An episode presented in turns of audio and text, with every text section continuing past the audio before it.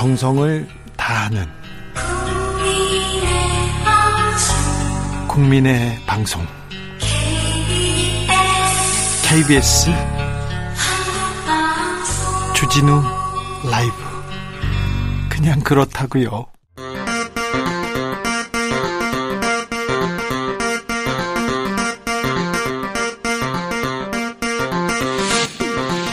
주진우 라이브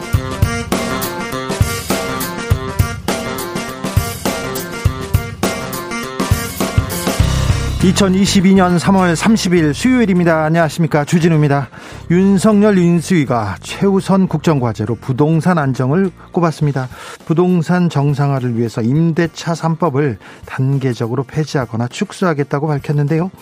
임대차 3법 운명은 어떻게 될까요? 대출은 풀렸습니다. 그런데 주택담보대출 금리 계속 높아집니다. 무주택자 고민 더 깊어지는데요. 윤석열 표 부동산 정책 이해훈 전 의원과 분석합니다.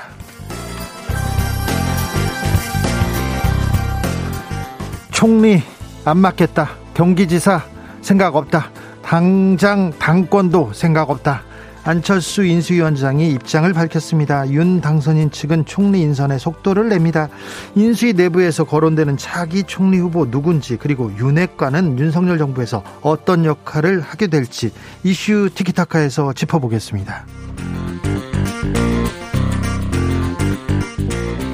김동연 새로운 물결 대표가 더불어민주당과 합당을 선언했습니다. 조만간 지방선거에 출마하겠다고 할 건지 지역을 어디로 겨, 결정할 것인지 귀추가 주목됩니다. 김종은 김동연 대표의 마음은 서울과 경기 어디를 향해 있는지 오늘 직접 들어보겠습니다. 김동연 대표가 경기지사로 나온다면 먼저 당내 경선을 통과해야 됩니다. 안민석 후보 넘어야 하는데요. 안민석 의원에게 민주당 경선에 대해서 또 자세히 물어보겠습니다. 나비처럼 날아 벌처럼 쏜다. 여기는 주진우 라이브입니다.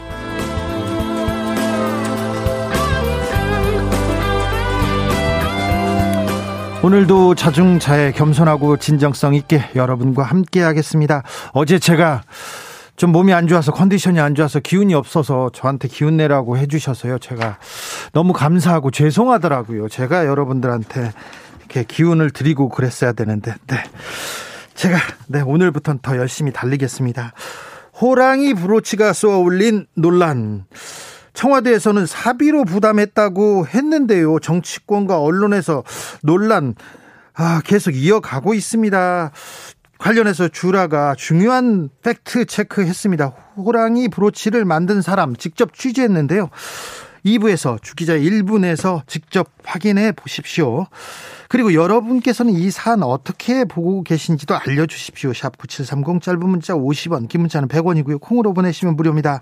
그럼 주진우 라이브 시작하겠습니다.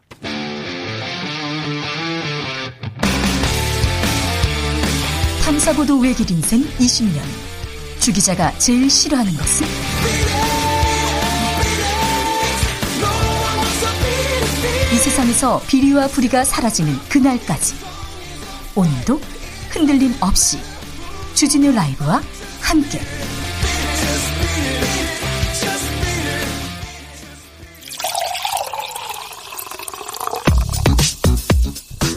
진짜 중요한 뉴스만 쭉 뽑아냈습니다. 주 라이브가 뽑은 뉴스 주스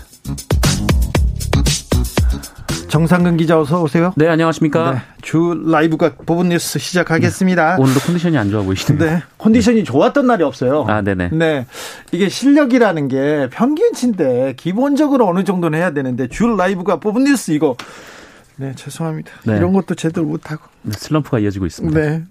슬럼프가 지금 네, 2년째 돼가고 있습니다. 아닙니다. 네. 제가 벗어나겠습니다. 안철수 위원장 국무총리 맞지 않겠다고 했어요. 네, 안철수 대통령직 인수위원장은 오늘 기자회견을 열고 윤석열 정부 내각에 참여하지 않을 것이다라고 밝혔습니다. 안철수 위원장은 다음 정부에 대한 청사진과 좋은 그림의 방향을 그려드린 후 직접 내각에 참여하지 않는 것이 당선인의 부담을 더는 것이다라면서 당선인께 본인의 뜻을 펼칠 수 있는 공간을 열어드리는 게 더 좋지 않을까 생각한다라고 말했습니다. 네. 안철수 위원장은 어제 윤석열 당선인을 만나서 이 같은 의사를 미리 전달한 것으로 알려졌는데요.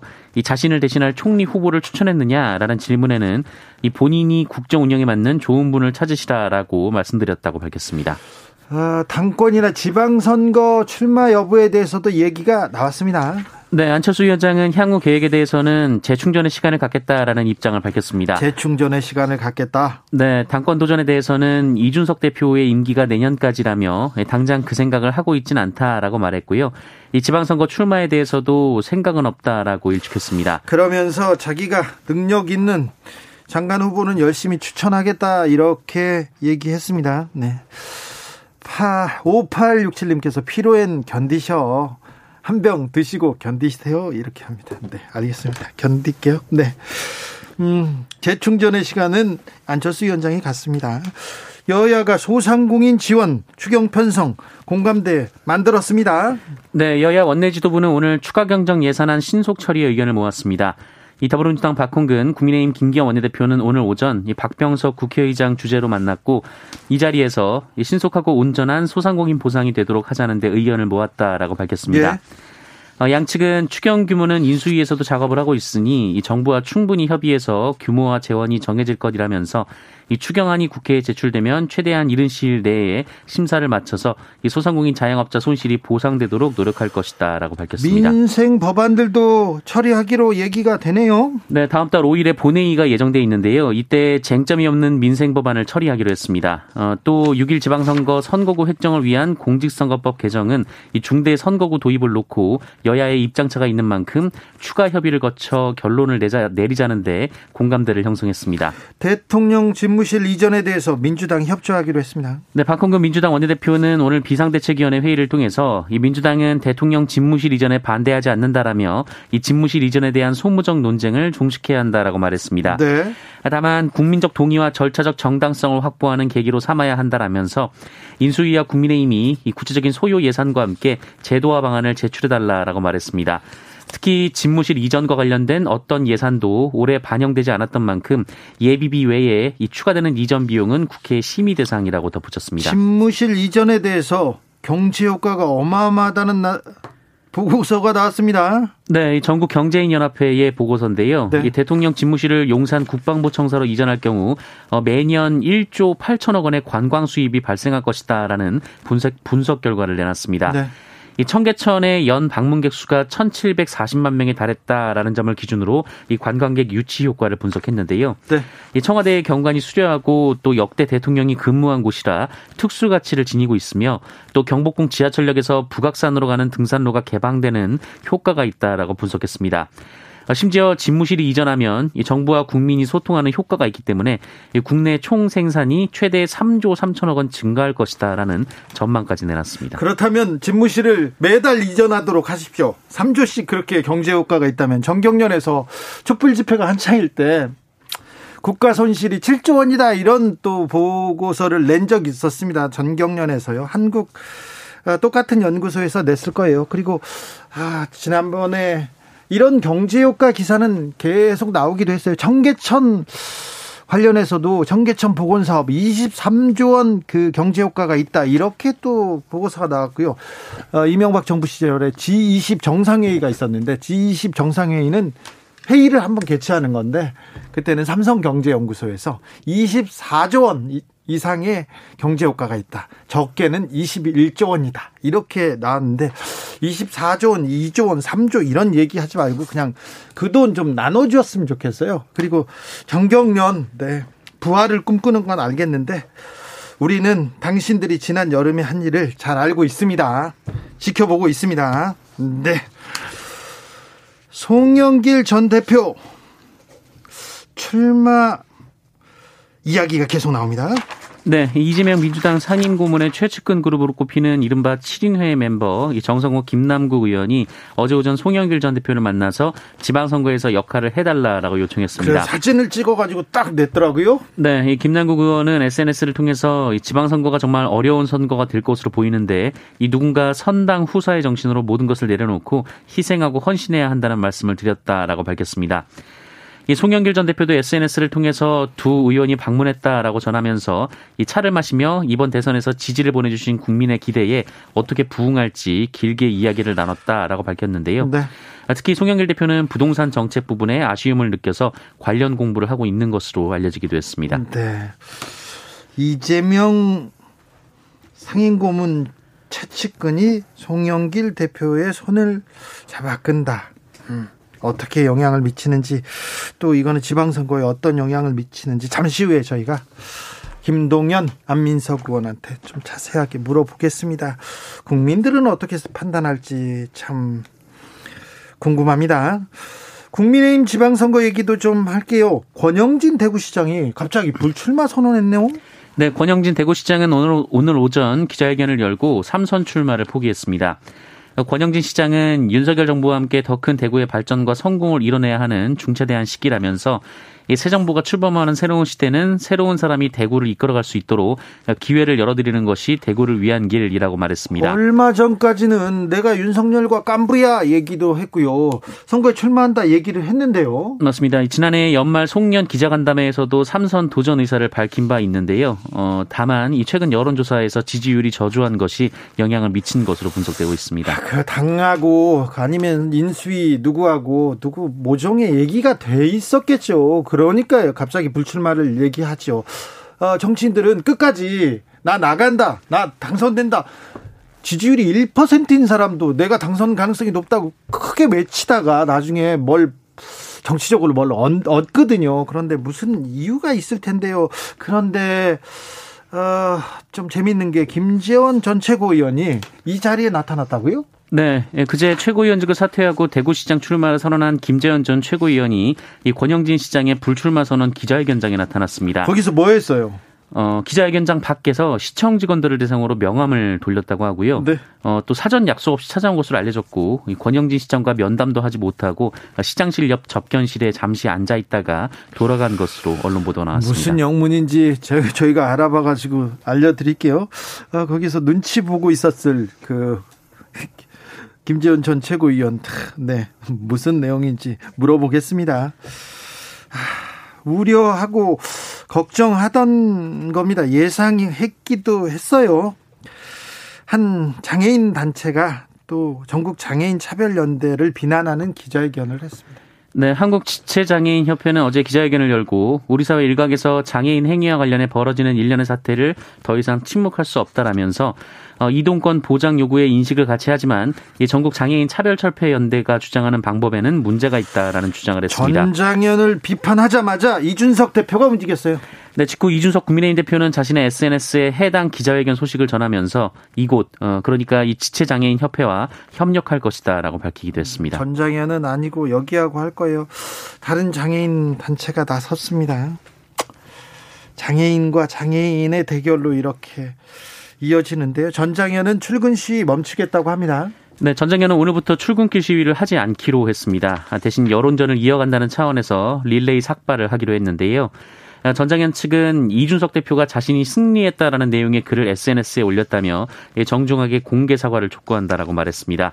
승리했다고요? 네. 하지만 이준석 대표는 오늘도 라디오 방송 인터뷰에 출연해서 어, 장애인 단체가 아니라 일반 단체라 해도 지하철을 막는 방법으로 투쟁하면 실정법 위반이라며 정치권이 이들의 시위를 방치했기 때문에 본인이 제지해야겠다고 생각한 것이다라고 말하기도 했습니다. 인수위는 전장현을 만났습니다. 네, 윤석열 당선인 측은 오늘 이준석 국민의힘 대표의 잇따른 전국 장애인 차별철폐연대 비판에 대해서 이 장애인 이동권 관련 문제는 그분들이 20년 넘게 간절하게 바라온 것들이라며 어, 윤석열 당선인도 선거 과정에서 저상버스를 포함한 장애인 이동권을 확보하고 지켜드리겠다고 공약했다라는 입장을 밝혔습니다. 네.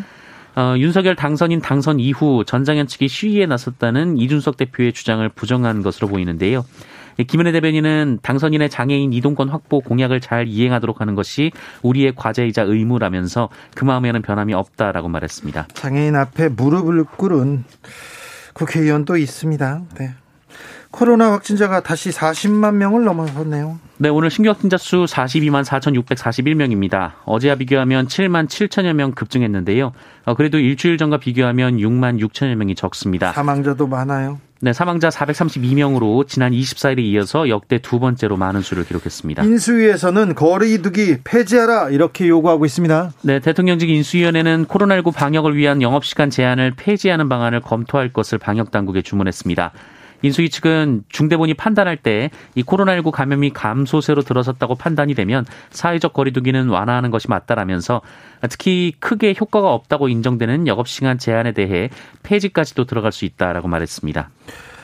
일본이 역사 교과서를 심각하게 더 심각하게 왜곡하고 있습니다. 네, 일본은 어제 내년도 이 고등학교 교과서의 검정 심사 결과를 발표했는데요. 어, 그 결과 일본의 역사책을 보면 이 역사 왜곡 시도가 날이 갈수록 노골화되고 있습니다.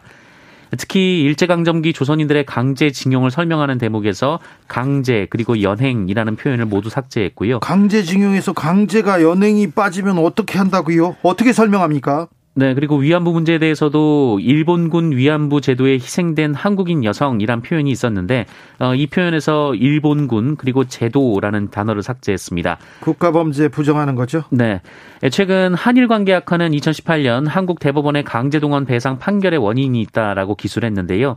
어, 이는 일본 정부가 교과서 출판사에 정부의 입장을 반영하라라고 지시한 결과로 보입니다.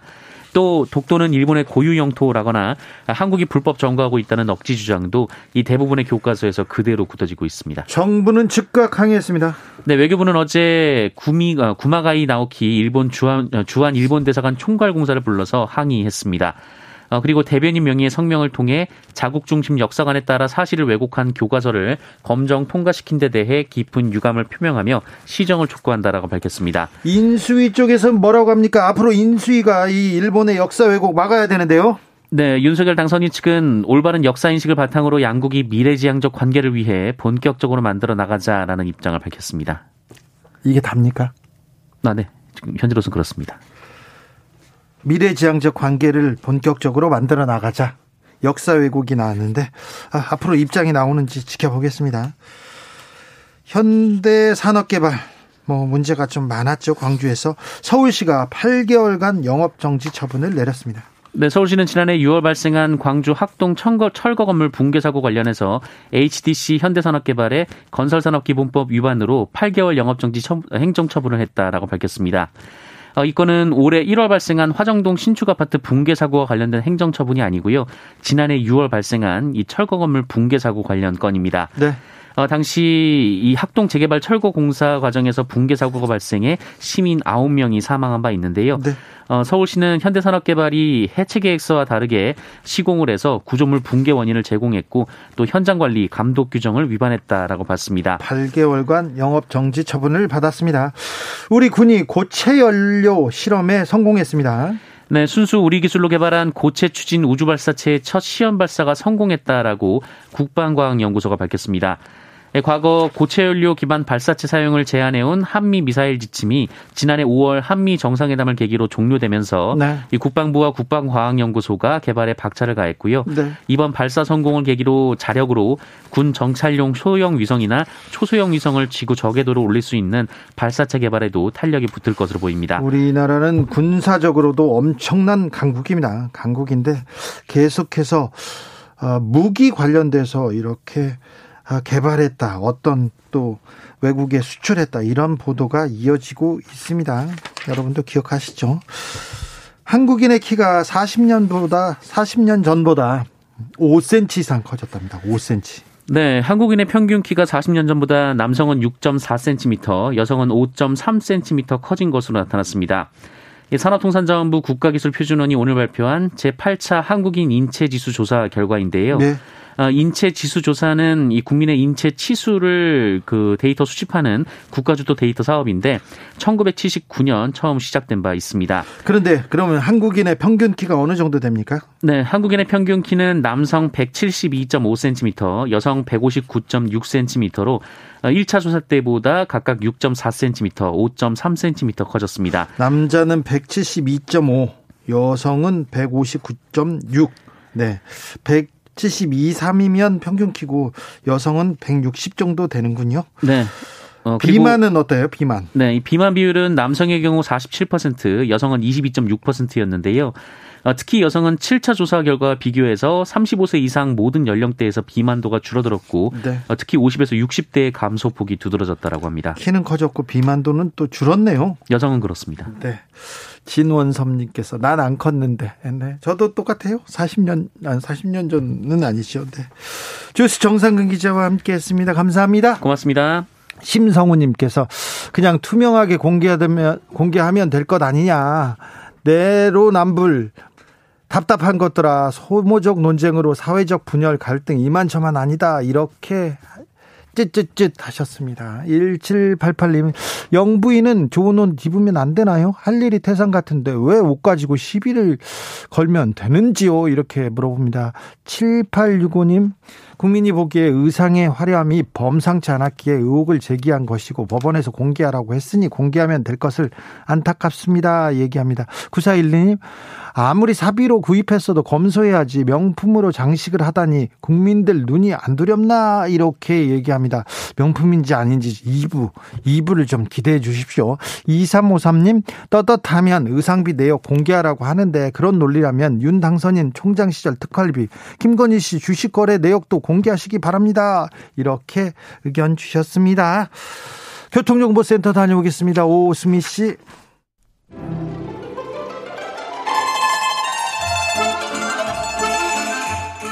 새로운 바람이 불어온다. 정치, 경제, 민생. 우리는 어떻게 되는 걸까? 변화의 바람 속에서 더 멀리, 더 넓게 봅니다. 이혜훈의 정치 해안. 이혜훈 전 의원 연결됐습니다. 안녕하세요. 네, 안녕하세요. 요즘 충북 분위기는 어떻습니까? 네, 어수선합니다. 아무래도 선거철이다 보니 이런저런 후보들이 이제 출마 의사를 피력하고 있고 뭐 복잡한 상황 같습니다. 네. 노영민 전 실장 충북지사 출마 선언했죠? 네, 했습니다. 어떻게 보세요? 글쎄요, 이렇게 큰 변화가 기대되지는 않는 상황입니다. 그래요? 예. 이해운 바람 지금 변 충북은 지금 아주 획기적인 변화가 필요하다고 저는 생각하고요. 중국 분들은 그런 변화 그런 거 안 좋아한다면서요? 근데 지금 이제 너무 변화가 없다 보니까 네. 어떻게 보면 좀 목말라 하시는 건 있는 것 같아요. 네. 균형 발전하면 충청이 상당히 수혜를 입을 줄 알고 균형 발전 세종시로 수도가 이전해 오는 거에 대해서 많이 기대하고 또 지지해 주셨는데 네. 막상 뚜껑을 열고 보니까 충북에서 세종으로 많은 인구도 빠져나가고 자본도 빠져나간 것이 이제 통계로 확인되다 보니까 상대적인 박탈감 그리고 이건 아니지 않느냐. 어, 균형 발전 속에서 역균형 발전이 있었다. 이제 충북 이 제대로 기회를 찾을 때가 왔다. 이렇게들 많이 말씀하시고 이번 계십니다. 대선에서 충북이 국민의힘에게 네. 굉장한 지지를 보냈는데요. 네. 아, 그런 생각이 깔려 있어서 그런가요? 그럴 것 같습니다. 왜냐하면 이게 어 민주당이 그동안 주장해오고 추진해온 소위 균형 발전이라는 거, 세종시 수도라는 거 이게 우리한테 득이 되지 않고 오히려 우리 거를 다 가져갔구나 이런 생각들도 꽤 많이 하십니다. 그래요? 네, 윤석열 당선인한테는 기대가 좋겠다. 그래요? 네. 윤석열 당선인한테 기대가 큽니까? 네, 큽니다. 그래서 뭐 윤석열 경제통이라고 알려져 있는 이해원에 대해서도 이런저런 기대를 하시는 분들이 있습니다. 알겠어요. 네, 자, 윤석열 감사합니다. 당선인이 50조 원 추경 편성 약속했는데 네. 근데 이 돈을 이렇게 가져오는데 가져오는데 난관에 부딪혔습니다. 국채 얘기도 나오고요. 네.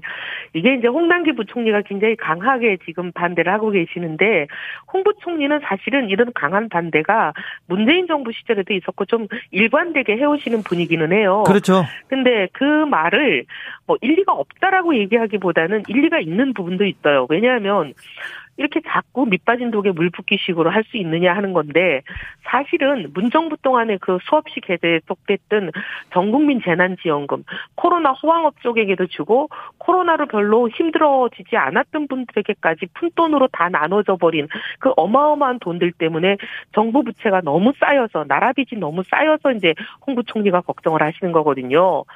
사실 우리나라가 건국하고 70년 됐을 때 이제 문정부가 거의 출범을 했다고 봐야 되는데 그때가 600조였습니다. 나라 빚이.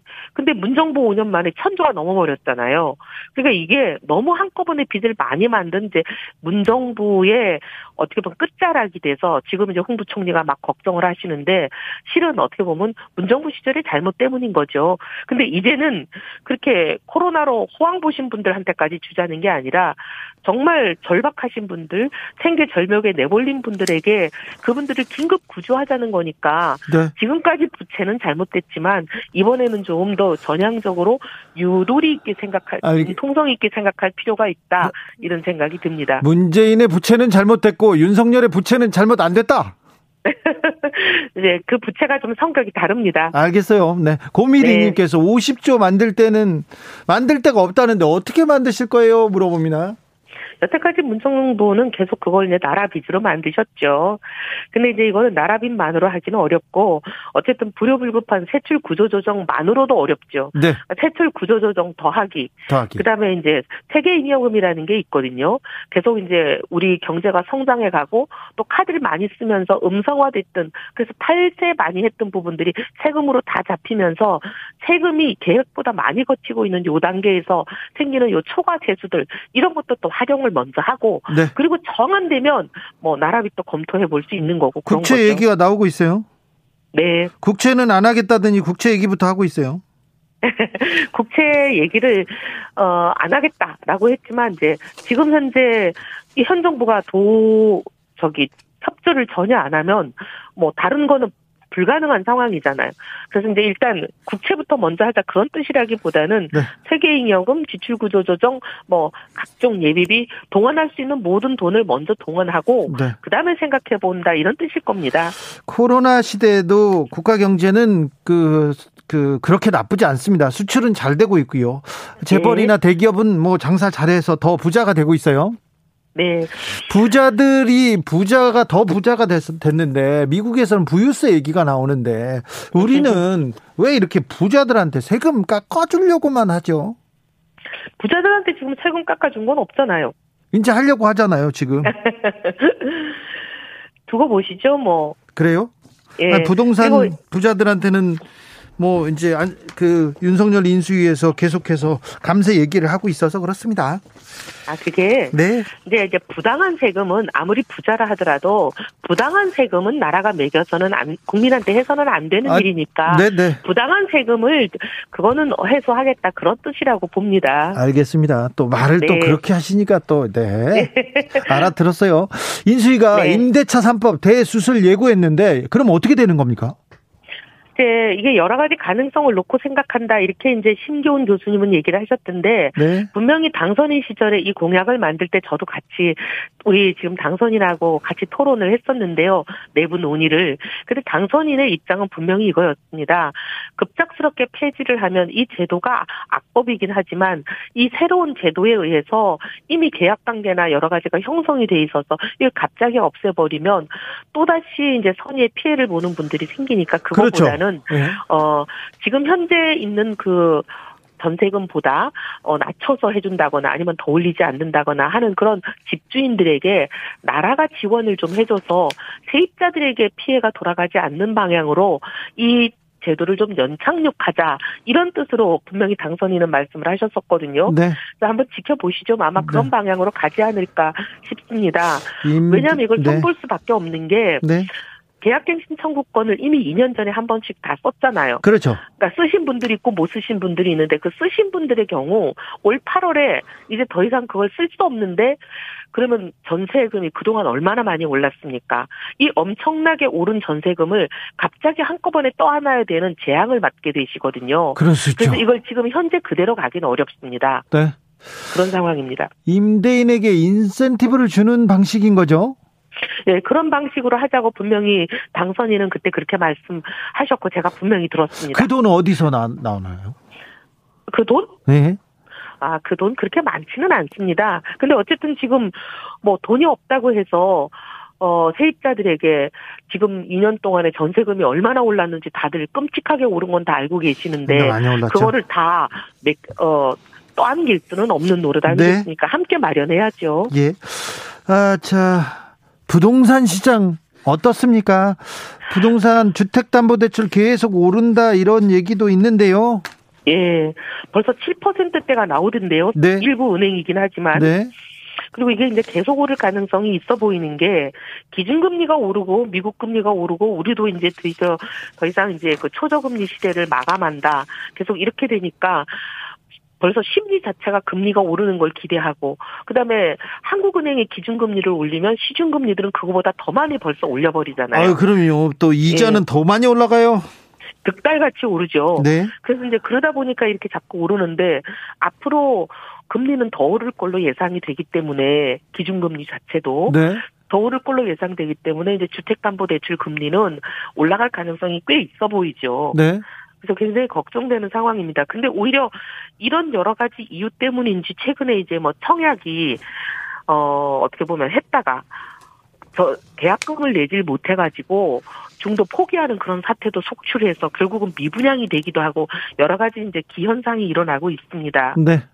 4061님께서 50조 원 재원 마련하기도 어려운데 정부에서 전세금 이런 걸 보상해 준다는 건 좀 앞뒤가 안 맞는 말이네요. 아직 구체적인 안이 나온 건 아니고 아이디어 차원인 거죠?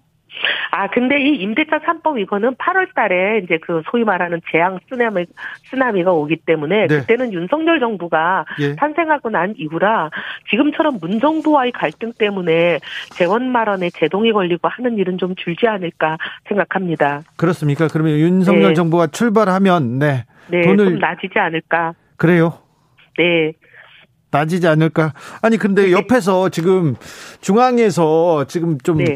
어, 경제 교사로 여러 이것저것 또 지적도 하고 가르치고 또 밥도 만들어야 되는 거 아닙니까? 그렇죠. 그, 의원님 말입니다. 아 저요? 네. 아, 근데 뭐 기회를 주시면 일을 할 용의도 있고 준비도 돼 있지만 네. 글쎄요 뭐 기회가 와야죠 뭐. 네. 이 이명박 전 대통령 주변 사람들만 많이 있어가지고 그래가지고 지금 이은대 의원은 지금 충북에 가셨나 그런 생각도 조금 해봅니다. 네, 저기 상상에 맡기겠습니다. 네, 알겠습니다. 주택담보대출 부동산 급격하게 이렇게 변화는 없죠? 예, 급격하게 변화는 없는데 조금씩 조금씩 이제 변화가 생기지 않겠습니까? 네. 지금까지는 이제 관망세였는데 네. 새 정부가 출범하면 아무래도 이제 주택 관련한 규제 그리고 세금, 이 대출 이 모든 것들이 이제 변화의 그 그림이 윤곽이 드러나기 때문에 조금씩 안정이 돼 갈 걸로 봅니다. 오르지는 않고 안정된다고요? 오를 수도 있죠. 지난번에 말씀드린 네. 대로 추세선은 안정이 될 텐데 네. 그 추세선의 범위 안에서 소폭의 국지적인 등락, 일시적인 등락 그런 건 가능하지만 네. 결국은 추세는 안정이라고 봅니다. 알겠습니다. 아무튼 부동산 안정시키는 데는 꼭 그 어디에 계시든 계속 이렇게 아우, 챙겨 주셔야 됩니다. 그럼요. 이건 네. 제일 중요한 문제고 국민들 입장에서는 가장 고통거리인데요. 자, 경제통 이훈 의원한테 하나만 물어볼게요. 청와대를 네. 개방하면 경제 효과가 어마어마합니까? 뭘 개방하면요? 청와대를요. 아, 뭐, 그 경제 효과라고 얘기하기보다는 국민들이 느끼는 어떻게 보면은 국민들의 만족도 이런 거 아니겠습니까? 네네. 네. 그리고 어, 권위의 장벽을 무너뜨리고 국민들과 소통하는 정부에 대한 네. 그런 국민들과의 거리감 좁히기 그게 오히려 더 돈으로 따질 수 없는 큰 효과 아니겠어요? 그렇죠. 근데 경제 효과 3조다 4조다 이거 참 좀 그걸 어떻게 계산했는지 좀 의아해서 그랬어요. 알겠습니다. 네. 여기까지 듣겠습니다. 이혜훈 전 의원 함께 했습니다. 감사합니다. 네, 감사합니다. 안녕히 계세요. 네.